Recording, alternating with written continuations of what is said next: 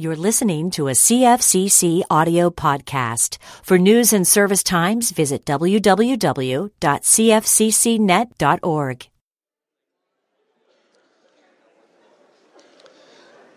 Good morning.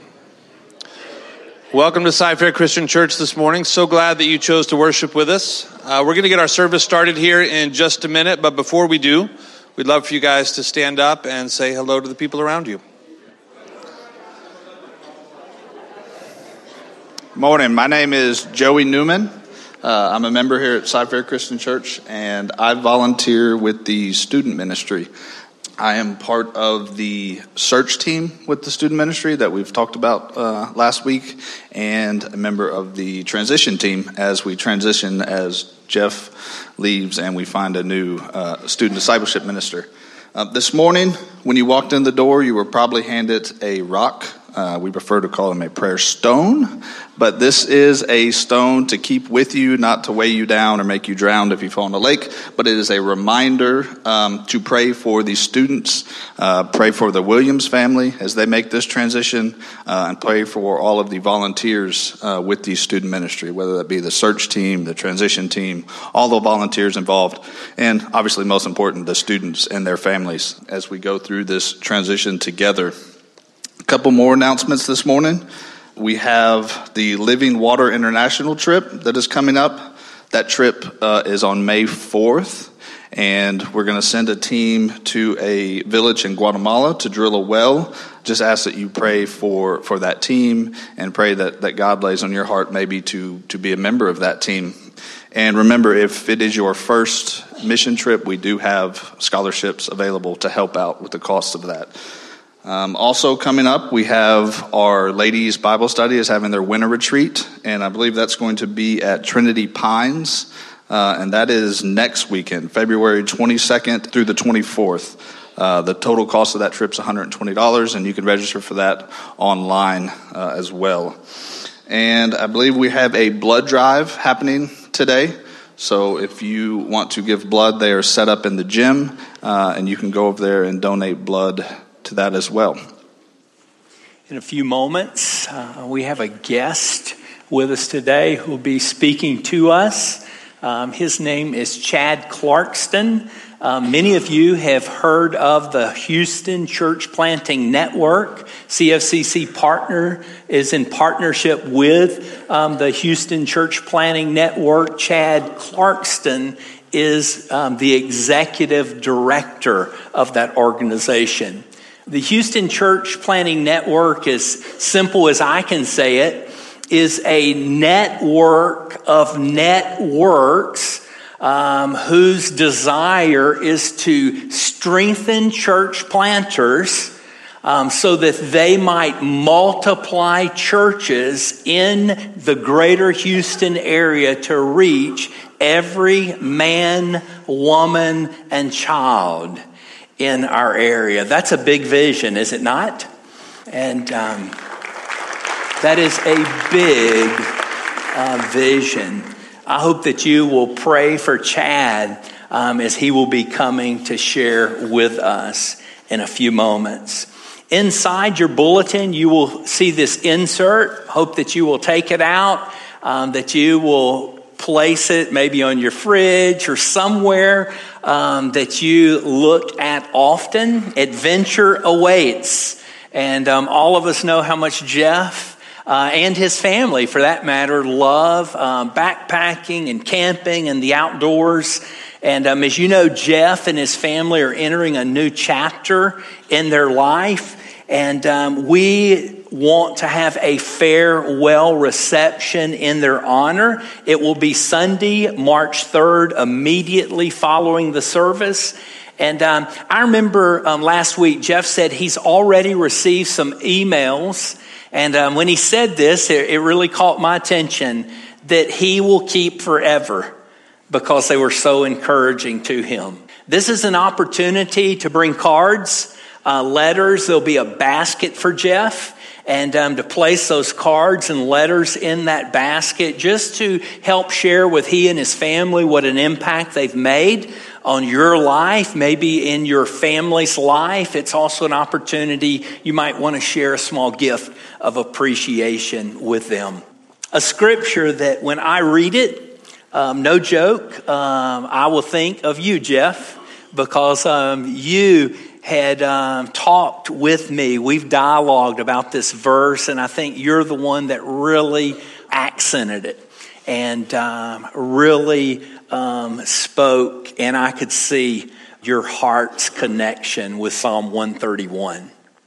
Oh Lord, my heart is not lifted up, my eyes are not raised too high. I do not occupy myself with things too great and too marvelous for me. But I have calmed and quieted my soul like a weaned child with its mother, like a weaned child is my soul within me. O Lord, O Israel, hope in the Lord from this time forth and forevermore. Let's pray. Father, we pray that we might rest in you. Father, we declare our hope is in you. Father, help us to not allow our minds to go to places that are too great for us.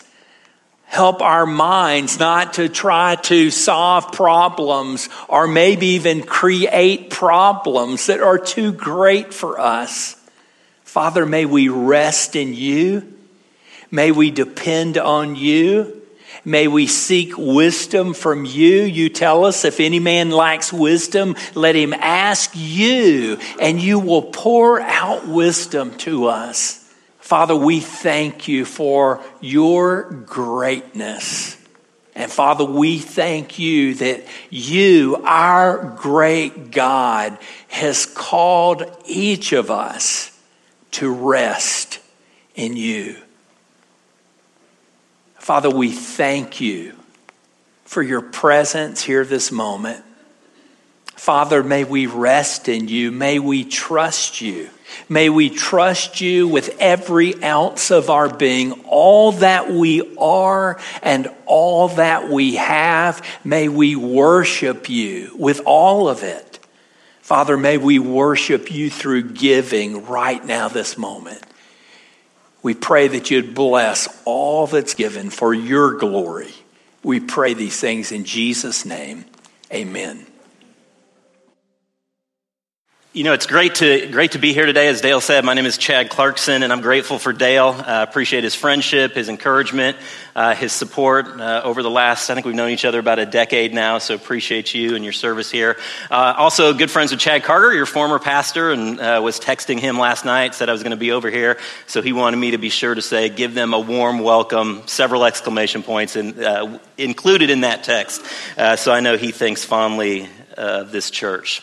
And on behalf of HCPN, I just want to say thank you uh, to Cy-Fair Christian Church uh, just for your support, for your generosity, uh, both in prayer, finances, just how you've gotten behind the mission of HCPN. Uh, HCPN wouldn't happen if it wasn't for churches like Cy-Fair. So, uh, just on behalf of uh, our board, our team, church planters across the city, uh, just want to express uh, our appreciation. Uh, Dale mentioned that HCPN gave us our mission statement. You know, we're a, a network of networks committed to strengthening church planters to multiply churches to reach every man, woman, and child in Greater Houston. When Dale said, "It's like that does sound a little crazy, a little, a little bigger than maybe I maybe as he, sometimes even forget uh, how big a vision. Um, and so if I'm sitting down with someone and want to talk a little further, you know, if I was going to unpack a little about HCPN, you know, I usually say, hey, we want to be about these four things. We call them our values, things that are most important to us along this journey.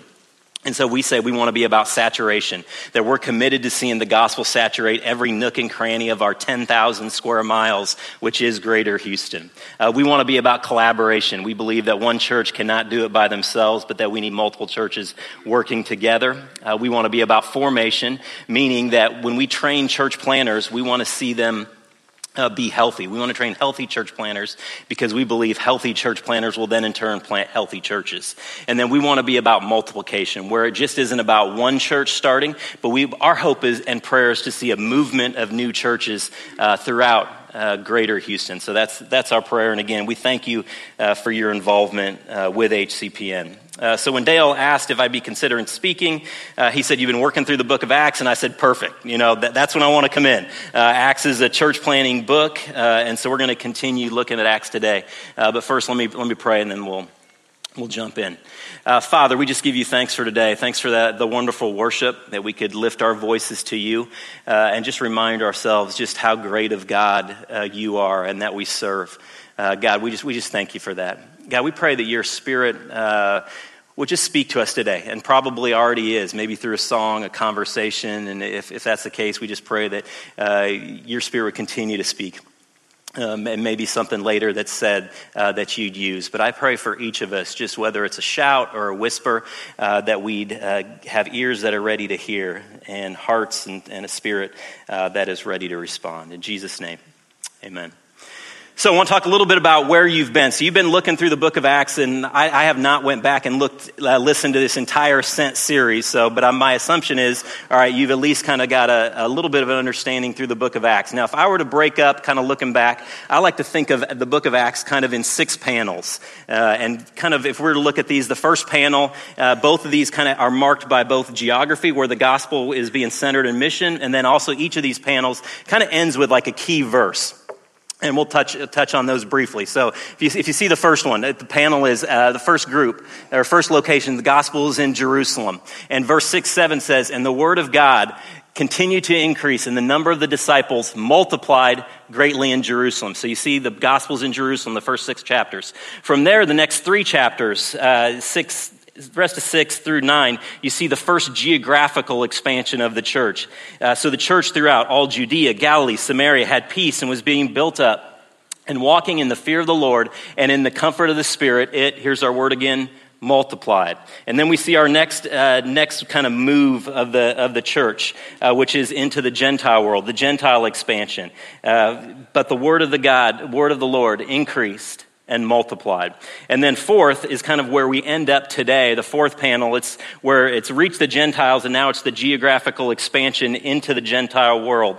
So the churches were strengthened in the faith and they increased in numbers daily and that's actually where we'll end up with the passage today uh, we won't the, you got two more panels coming uh, as the gospel continues to expand and then paul ends up in rome but that's a little bit of kind of where you've been so acts is is a church planting book but it's not only a church planting book, it's also a book about movement. A movement that is ultimately the work of the Spirit of God. In fact, Acts, if you look at kind of chapter one at the beginning, it'll say Acts of the Apostles. But it may be more aptly to name it Acts of the Holy Spirit, right? Because the movement we see in Acts is only possible because the Spirit of God is working through the hearts and lives of faithful men and women who are committed to his mission. Acts is a book that sees God's people on mission. And then the rest of the New Testament, these letters that we have, are written to these new churches that have been started. So, central to God's mission strategy is the multiplication of disciples and churches.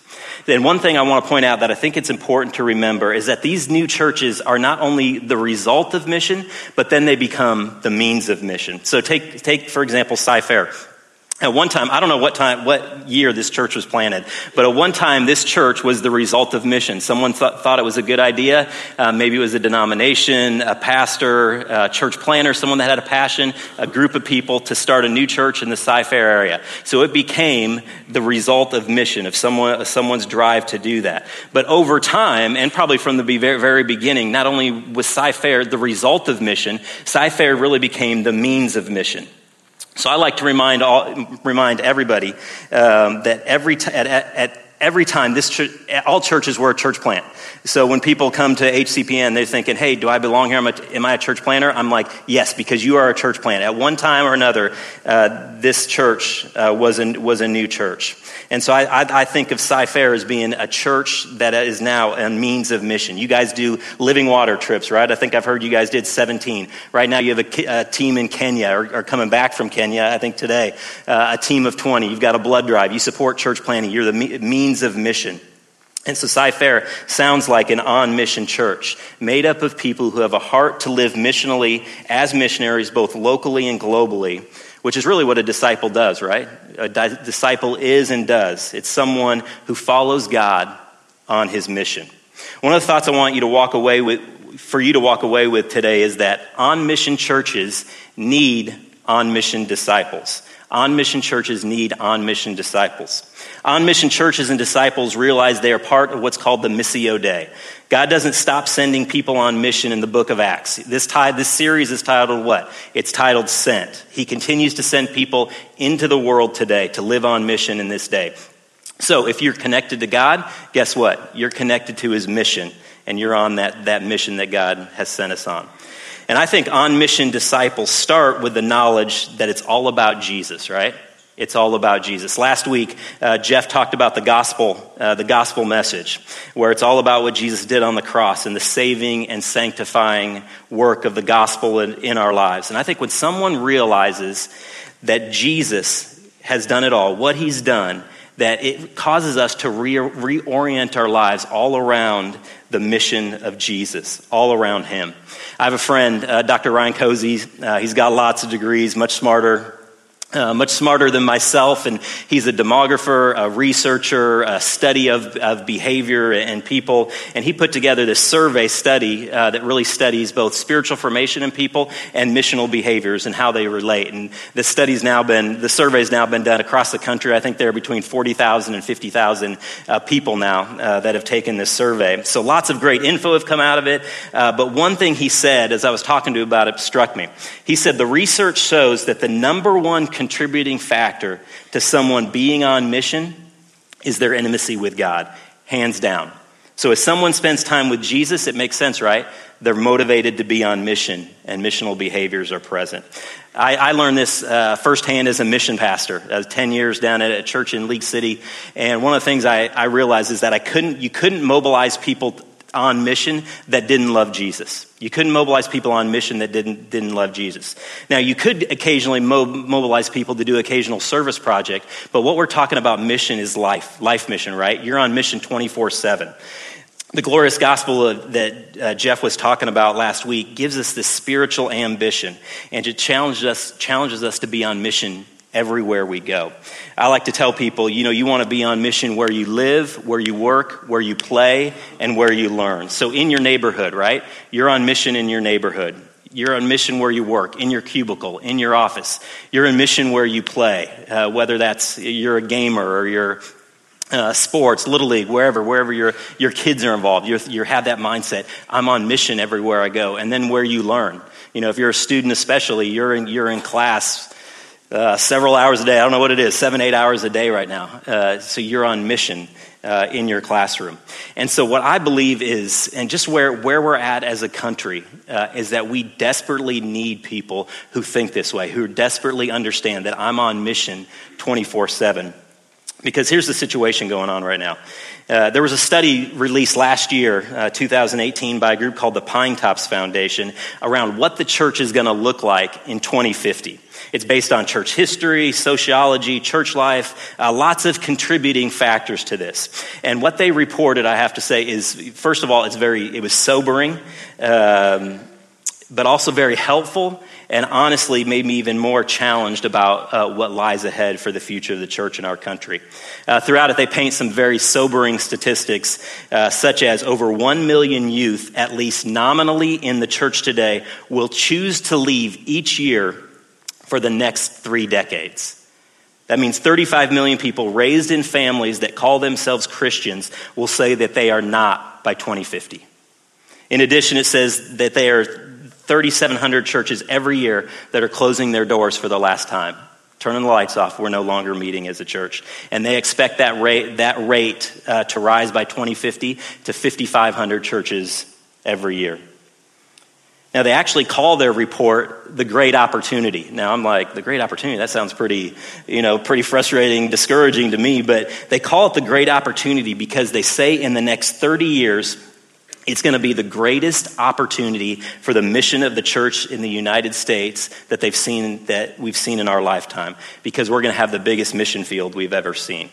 So after they put all these stats and research together, they asked the question, if we could do anything to help the church be more fruitful in the next 30 years, if we could turn this tide where we see it going, what would it be? And they, they, they mentioned five things, but the number one thing they said is we want to aggressively plant new churches. And they mentioned things with youth, caring for the poor, two other initiatives, if you'd like to see the whole report, I think it's a great read. I can send it to Dale, and maybe you can send it to people if they're interested. Uh, but in, t- in terms of church planting, their conclusions are that we need to see 8,500 churches planted every year in the United States. Meaning, we basically, there's 4,000 being planted every year right now across the United States. So basically, we need to see that rate double. And that's national. But so let's say if we even look closer, uh, some of our stats here in Houston. So you know, if you're familiar with Greater Houston, so when I talk Houston, I'm talking this nine county area. I mentioned 10,000 square miles. So right now we're creeping up on 7 million people uh, in Greater Houston, right? So our projections say, not our projections, I've not done any study yet. I'm reading about what, what demographers say. Uh, the projections say that it's going to be probably 10, probably even closer to 11 million people by 2040. That even by 2050 in the next 30 years could be closer to 12 to 14 million people, all right? So you thought 290 and 249 was bad right now with traffic. You guess what's coming? Um, so we've got uh, a, a rapidly, large city right now, but rapidly growing. In fact, every week, in Greater Houston, there's about 2,500 people moving to Greater Houston every week. You know, we talk in terms of that's like a mega church, right? Moving to Houston uh, every week. So not only is it a large city, a fast growing city, we also live in one of the most diverse cities now. And some, some people say the most diverse city in the country. You'll see some of those numbers there 220 languages, 350 people groups. Out of that 6.9 million, there's 1.6 million people who weren't even born in the United States. So where we used to have to go across the nations to reach the world, now literally we just have to go uh, across the block. So as we look at Houston and, and look at that data, start kind of running some, some of the numbers as far as what we need to see for new churches started. Uh, you know, my best estimates for Houston say we've probably got 4,000 churches in Houston right now. Uh, Houston represents about 2, 2% of the national population. 2050 will probably be closer to 3%. Um, and if we're even to try to keep pace with what needs to happen, uh, we need to be planting thousands of churches in greater Houston in the next 30 years. If you're good at math, I began to run those numbers. That's about 125 a year at least. That's two to three every week that we need to see uh, being planted uh, in Houston. We need on mission churches and we need on mission disciples for our future, not only across the United States, but in our city and our community. So, disciples, we need disciples who are committed to proclaiming and demonstrating the gospel to our city, and churches committed to planting new churches and looking for mission opportunities in their community where God has placed us, saturating Houston with the gospel. So, as I mentioned today, today's passage picks up at the end of the fourth division, the fourth panel of the book of Acts. And as I kept reading over this passage today, the overarching thought was was, was what I walked away was was that the disciples had such a commitment to his mission. And I feel like that can serve as an example of us today. There was a whatever it takes attitude. There was a realization also that I needed others to be on this mission with me. So the text picks up. If you have your Bible, you can turn there. It'll be on the screen there as well. It'll be the end of chapter 15, about five verses there, and about five verses as we pick up in chapter 16. So here's what the end of 15 says verse, starting at verse 36. And after some days, Paul said to Barnabas, Let us return and visit the brothers in every city where we proclaim the word of the Lord and see how they are. Now, Barnabas wanted to take with them John called Mark, but Paul thought best not to take with them one who had withdrawn from them in Pamphylia and had not gone with them to the work. And there arose a sharp disagreement so that they separated from each other. Barnabas took Mark with him and sailed to Cyprus. Paul chose Silas and departed, having been commended by the brothers to the grace of the Lord. And he went through Syria and Cilicia, strengthening the churches. So here's what we got going on here. Verse 36, it says, After some days, so it's been over a year uh, since the first missionary journey was over, right? And after the Jerusalem council had settled the issue of the Gentile circumcision that you talked about last week um, as well. And Dale also wanted me to point out that questions regarding circumcision should actually go to Jeff and not himself. So he's got a couple weeks left, so inundate him with any questions you want. I want to make that a point. Uh, so that's where we've been. So, verse 36, where are we going? Paul says, or Luke says, writing the book, let us return. So, Paul had sort of a restless spirit. Paul's always moving around, right? Always anxious to get out. Let's go. Let's head out and preach again. And he could only stay in one place for so long before he got antsy, right? And had to go out into these new, uncharted territories. Paul wanted to start churches, but also wanted to make sure the churches that they had started were established and strengthened. So, he's ready to head out again. So, verse 37, Barnabas. Barnabas is here in the scene, went with him in the first missionary journey. It's his partner in crime. And he, so Barnabas wants to take his, it's probably a cousin, nephew, or uh, definitely a relative, John Mark. And, and Paul's like, nope, he done messed up, right? He left us in Acts 13. He left us on the mission. He's out. He's not going with us on this trip. And verse 39 says, and there arose a sharp disagreement. This disagreement is so deep that it cannot be resolved. And these veterans, these friends who've been friends for 15 years, who, each, uh, who owe each other so much in the faith, they decide to part company. Neither's going to yield. I mean, this is so bad that Barnabas is probably dropping Paul off his Instagram, Instagram feed, right? Uh, Paul's saying to Barnabas, hey, I'm, I'm unfollowing you for, th- I'm, you know, I'm dropping, I'm hiding you for 30 days. I may decide to unfollow you. It's this bad. In fact, the verb here means it's a continually quarreling.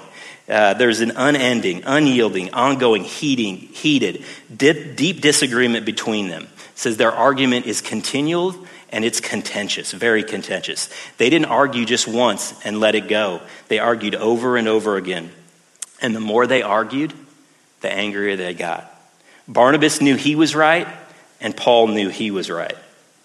Which raises a critical question, right? Who was right? Who was right? Was it Paul? Was it Barnabas? I think if we were to take a poll, and I'm not, I won't ask for your show of hands or anything, but some of you would think, all right, Paul's right. Paul's right. There's a mission to go. We got to go. We're, we're rolling. Uh, you're probably the task oriented people. You know, forget about people. There's things to go, things to do. Uh, we're rolling with this. Paul was about mission. Mark's dead weight, right? Others you think, no, Barnabas is right. Uh, he's the he's pastoral. He's encouraging. You're probably the people oriented people. Yes, I'm not saying the mission's not important, but you know what? The man's important too. Uh, people are important. You know, honestly, as I read this verse, I wish there was a, a phrase in this passage and it read something like, "They had a dis- deep disagreement, sharp disagreement, but decided to hug it out and parted ways." Uh, but unfortunately, it doesn't say here. And Luke is actually pretty remarkably objective here on who may, be, who may have been right, who may have been wrong. Uh, he doesn't seem to take sides. And I think there's an element where we can say both were right and both were wrong. You know, I think there's an element where they left ticked at each other. Uh, and in that, I think uh, they were both wrong, an element of unforgiveness. And even as you read the rest of the New Testament, some of Paul's letters, uh, he writes a ton about unity in the New Testament, doesn't he? Um, in Romans 12, he's talking about love, love one another with brotherly affection, live in harmony, live peacefully with all. Ephesians 4, be eager to maintain the unity of the Spirit and the bond of peace. You know, I can't help as Paul wrote, the, wrote those letters to think, is he thinking about, you know, what happened in the past with this particular situation and reflecting on that? And maybe Barnabas was wrong, right? In verse 40, it says the early church commended Paul and Silas. It doesn't say they commended Barnabas and Mark, it said they commended Paul and Silas. So who knows? Maybe they did commend it, but there's, there's, there's nothing there. So I think there's an element both were wrong, but I also think there's an element, hey, they were both right. And sometimes God gives us different missions. So Paul, Paul and Silas, they may have been right, they were commended. And I think Barnabas was right too. Barnabas knew, you know, he, he had a mission. It involved going to Cyprus, but it also involved developing Mark along the way. And I think there was an element, he, Barnabas was definitely right, because if you look later in Scripture, in fact, 15 years later, you get to the book of Colossians, Paul's in prison in Rome and mentions, uh, mentions Mark Mark, who's with him, sends his greetings, which makes me believe that these two are not only friends, but Mark is there taking care of Paul while he's in prison. Three years after that, in 2 Timothy 4, Paul is talking about how many people have left him. And he tells Timothy, Go get Mark and bring him with you. He's very useful for me in ministry. In Paul's last days, he wanted Mark by his side. What a change from his earlier opinion. At the end of his life, bring him here. I need him. You know, I love that for John Mark, too. I was thinking just how John Mark must have felt in all this. You know, it's like the, the kid who isn't picked in, on the sports team. You know, it's not like it's not like you're picked, it's not like John Mark was even picked last, right? I mean, John Mark isn't picked in this situation. And I think we've all probably felt that in some aspect of our lives where, I mean, here's someone who's very important to the mission of the church and is like, you know, I'm, I'm just not wanted. Uh, I'm not wanted at all. And uh, again, probably in our lives, we've all had those times that, that we say to ourselves, do that self talk. Uh, and am I, am I any, any useful to Jesus? Am I any useful to the kingdom of God? But what I love about Mark, although he wasn't picked uh, by Paul, he ended up being a first round draft pick for him, didn't he? When it was all said and done, John Mark was important to the mission. So, in fact, even in this disagreement, I think you have Paul, Silas, Barnabas, Mark, they're all committed to the mission, and now they have different missions, right? Going in different directions under the bigger umbrella, of, which is the kingdom expansion. And you know what? That may not always be a bad thing. So instead of just now, instead of what they had was one team of two, now they have two teams of four, with that team, with both of those teams probably beginning to grow. So I think the important thing to remember is on mission churches and on mission disciples need one another. Let me say that again. On mission churches and on mission disciples need one another. You know, we talk about, and I use the phrase, uh, reaching every man, woman, and child. And I'm convinced we can't reach every man, woman, and child unless we mobilize each man and woman, woman and child who call themselves a follower of God. We need everybody in the mission. No one is unimportant to the mission of God. I work with church planters a lot. That's all I do really now. Uh, and one of the things I find about successful church plants, I think the most effective ones, it's not just about the church planter. The most effective church plants have strong church planting teams. You know, you guys just sent a team of what, 20 to, to Kenya to serve what I hear 600 kids in VBS. I'm pretty, it's pretty safe to say I don't think one or two people may have been able to do that on their own, right? You needed a team of 20. There's something about being connected to other believers. So each of you, from the oldest in this room to the youngest, uh, you have unique gifts wirings, talents, passions that are being used for the kingdom of God or that are sitting dormant that need to be released for the kingdom of God and set loose. God didn't give one person all the gifts. Dale, I'm sorry, and I think he's pretty confident in this. Dale does not have all the gifts. He gave us each unique gifts because we each have a mission that he's called us to. And Paul and Barnabas understood they both had a mission. So I think that goes for not only individuals, but churches as well. We need other churches committed to the gospel to succeed and do well. Their success, we need to have the mentality, their success is our success. When the church down the street, down the road, that is committed to the same gospel does well and reaches people for Jesus, guess what? The kingdom wins, so we all win. I mentioned those stats earlier for a reason, because one church doesn't get the job done by itself. In fact, I think the church actually isn't supposed to, one church isn't supposed to get, uh, get the job done by itself because it's something that God intended the entirety, his whole church, to do. And we need each other for the mission of God and our unity is what the world needs to see, right?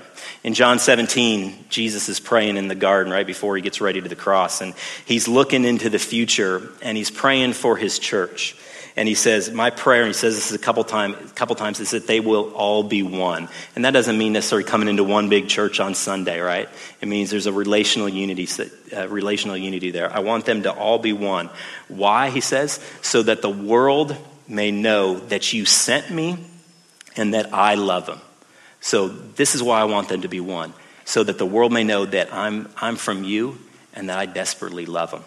Francis Schaeffer said the greatest apologetic or defense of the Christian faith is the oneness of Christians. Paul realized this. You, you see it throughout the book of the, uh, the New Testament where he, he's got other churches, uh, helping other churches. And, you see, and he realizes it, it, too for himself, right? Because all of a sudden it's a verse later, Barnabas, John Mark are out, but who does he grab? He doesn't waste any time. He grabs Silas because he knows, hey, I can't go at this alone. I need others with me in this mission. On mission churches need other churches, and on mission disciples need one another. I truly believe that working together makes the mission of the church more effective. The text moves on, chapter 16. So Paul's on mission. One verse later, again, he was antsy, right? So he's out of there. He's gone. It's time to go. And that's where it picks up uh, in chapter 16. So it says, Paul came also to Derbe and to Lystra. A disciple was there named Timothy, the son of a Jewish woman who was a believer but his father was a Greek. He was well spoken of by his brothers at Lystra and Iconium. Paul wanted Timothy to accompany him, and he took him and circumcised him because of the Jews who were in those places. For they all knew that his father was a Greek. As they went on their way through the cities, they delivered to them for observance the decisions that had been reached by the apostles and elders who were in Jerusalem. So the churches, and again, this ends the fourth panel, right? Fourth section of the book. So the churches were strengthened in the faith, and they increased in numbers daily.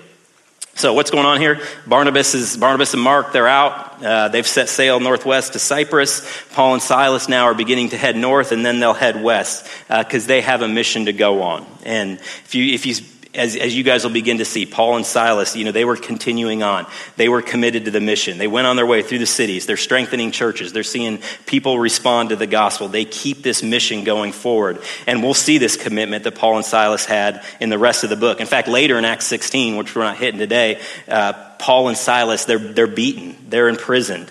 Uh, they're committed to the mission. But for these verses, did you catch we have another person in here? Another person in, in the story that I wanted, I wanted to hit. So, verse 3, who shows up? Paul also wants who? Timothy. Paul wants Timothy to accompany him. And he took him and circumcised him. All right. I realize that Jesus is supposed to be the hero of every story in the Bible. I do understand that. But the hero of the story in my mind right here is Timothy, right? Timothy's the hero. I think Timothy makes the biggest commitment of anyone, of anything got going, because he decides to get circumcised as an adult. Now, since Jeff talked on the situation last week in Acts 15, it's important to realize the situation here with Timothy. So Timothy is born of a Greek father and a Jewish mother. So from Timothy, from childhood, Timothy had been taught the Old, uh, Old Testament scriptures from his mom. Um, so his mom brought him up as a Jew, but his father, father was a Greek. And so he's saying no, he wasn't allowed to be uh, circumcision, circumcised as a young boy. So Timothy, verse 2 says, he's well spoken of all the brethren. So this is important to realize here. No Christians in this circumstance, so it's different from Acts 15. No Christians here are pushing for term, Timothy's circumcision, right? Rather, it was because of the Jews, it says in verse 3, that were in those places. So it appears that Timothy's circumcision was not motivated by Christian pressure from within, but instead a missionary strategy from without. It wasn't a law. It's not like, let's add anything to the gospel. You have to do something. This situation, this decision, uh, it was all about mission. I'm going to do this because I don't want the Jews to be hindered in any way for, uh, from knowing Jesus. So, as an adult, without complaining, he gets circumcised. Timothy, man, uh, you're my hero. Um, I always wonder how they know. Do you guys ever think about like, like how do you really know? Is there a secret handshake? Um, is he walking with a limp? You know, what's what's the situation? You're checking it next time you're at the urinal. I don't, I don't know what the situation is, but somehow they know uh, that he's made this decision. And Timothy doesn't push back. Why? Because it's a mission decision. It's a commitment Tim- Timothy is making. So, on mission churches and disciples not only need one another, but on mission churches and on mission disciples need unwavering commitment. You know, I don't know about you, but stories of missionaries, you know, fire me up. Uh, one I heard often growing up in the church, and that you may have heard as well, uh, was about five missionaries who in 1956 were martyred uh, sharing the gospel uh, in Ecuador. I heard it early from my grandfather um, because one of the missionaries, Ed McCully, uh, actually was in Sunday school for a few years with my grandfather. I heard it in college. My uh, missions professor, actually the person that taught me the book of Acts, was Ken Fleming. His brother Pete Fleming was one of those missionaries. Another mission, one of those missionaries uh, was Jim Elliot, probably one of the most famous ones out of that group, probably because the journals that he left behind uh, to tell the story and just about it was a look into his relationship with God. And one of Jim Elliot's quotes, which I love, he says, "Wherever you are, be all there. Live to the hilt every situation you believe to be the will of God. Wherever you are, be all there. Live to the hilt." Every situation you believe to be the will of God. Living on mission demands a singular focus and an unwavering commitment to the King of Kings and the Lord of Lords. Now, is God, ta- is God asking you to go reach an unpe- unreached people group? Maybe. But maybe He's asking you to just go across the street and have a cup of coffee with the neighbor. Maybe He's asking you to go on the next trip to Kenya or, our next living water trip. Maybe he's asking you to put down your screen, your phone, uh, to spend more time developing intimacy with Him so you're ready for mission. Maybe it's being more hospitable over feeling inconvenienced. Maybe it's sitting at the lunch table with someone who constantly sits by themselves, consistently sits by themselves. Maybe it's being more generous with your resources to see the kingdom of God expanded. Maybe it's carving out time with Christians to spend more time with people far away with God. Whatever, whatever it is. So, my question to you and to me today is what's my contribution to the mission? What's my contribution to the mission? This is a question I have to, uh, I find I have to ask myself continually. How am I contributing to the mission? One thing I've learned that it's often lots of little decisions, right?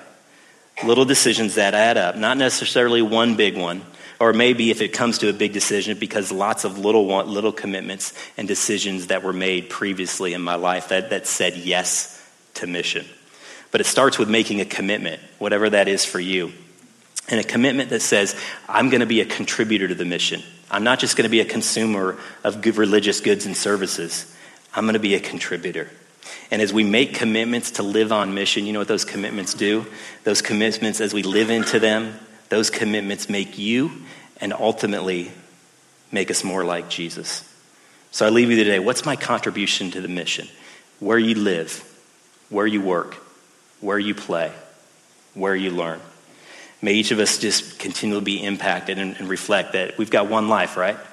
One life uh, until eternity. May we use it uh, to glorify God and serve Him. Would you pray with me?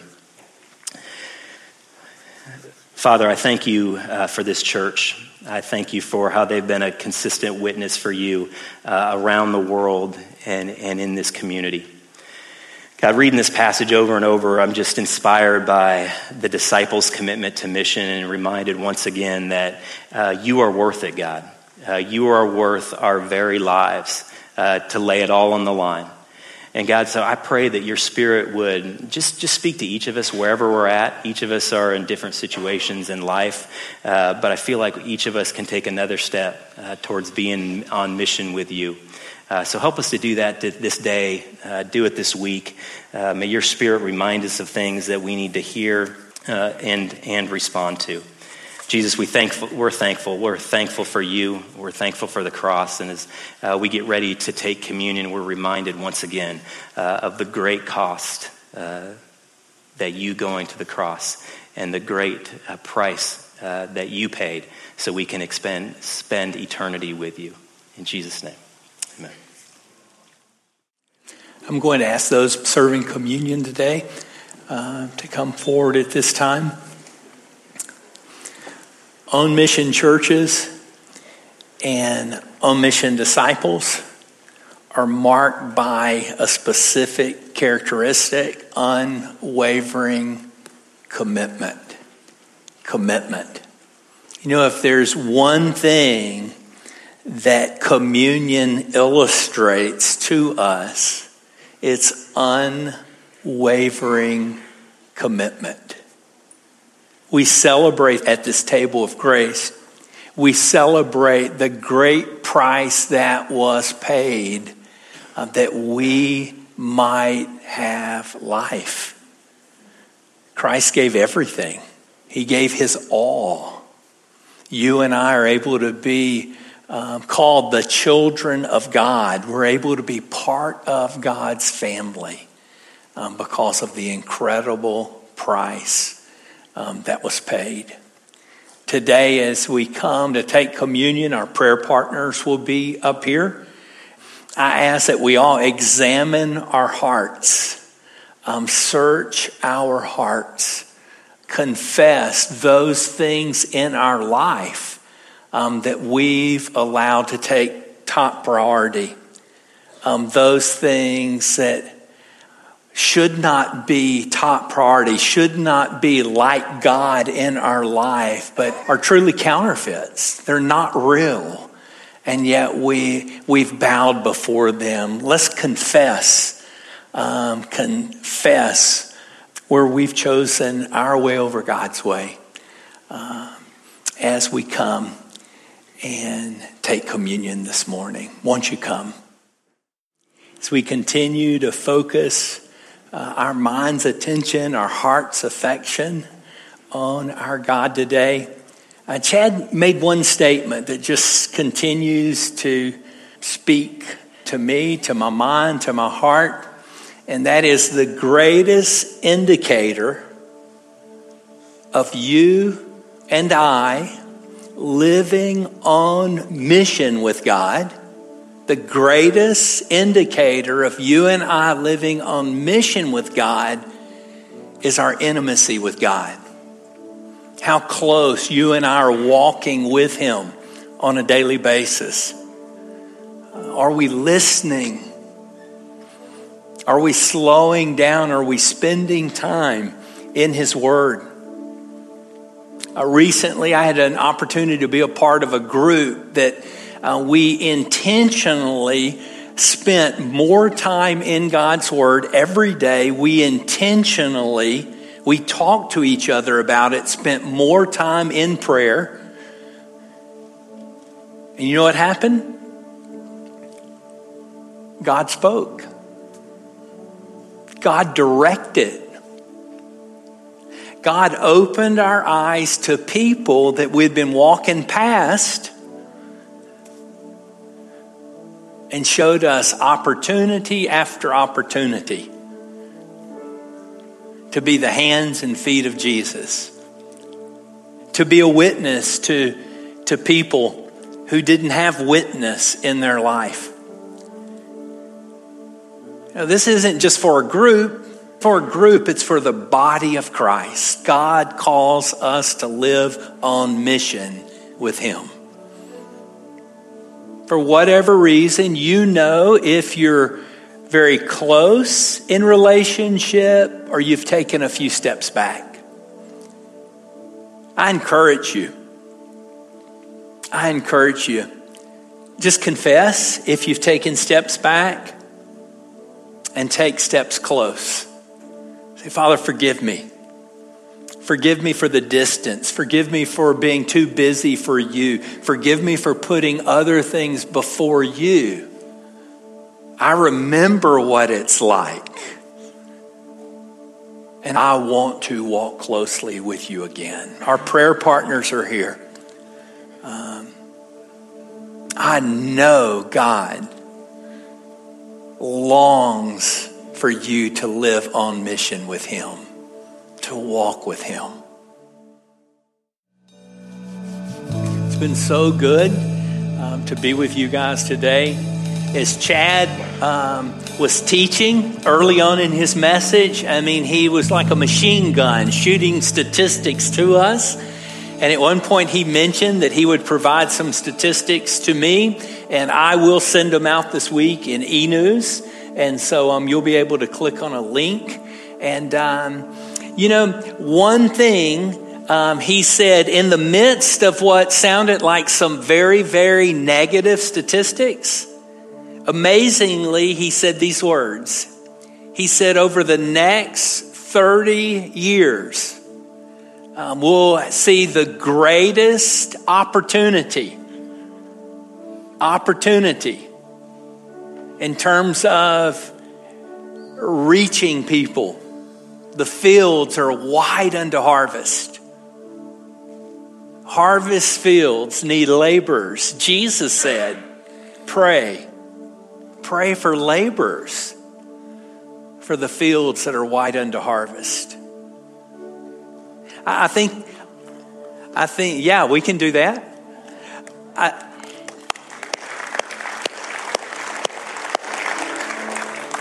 you know, a great God, a great God is who is going to do a great work in our world. It's not great church planters, it's not great networks, it's not great churches. A great God is going to work through his people. I think another word for labor is people who live their lives on mission. I hope that you are one of those people. I hope God's stirring your heart, if you're not, to be one of those people. as we step out of these doors, uh, I pray that you would step out to live your life on mission this week. May God bless you as you do. If you'd like to talk to Chad after the service, he'll be up here. And um, don't forget about the blood drive um, if you're um, planning to do that. God bless you. Go in peace.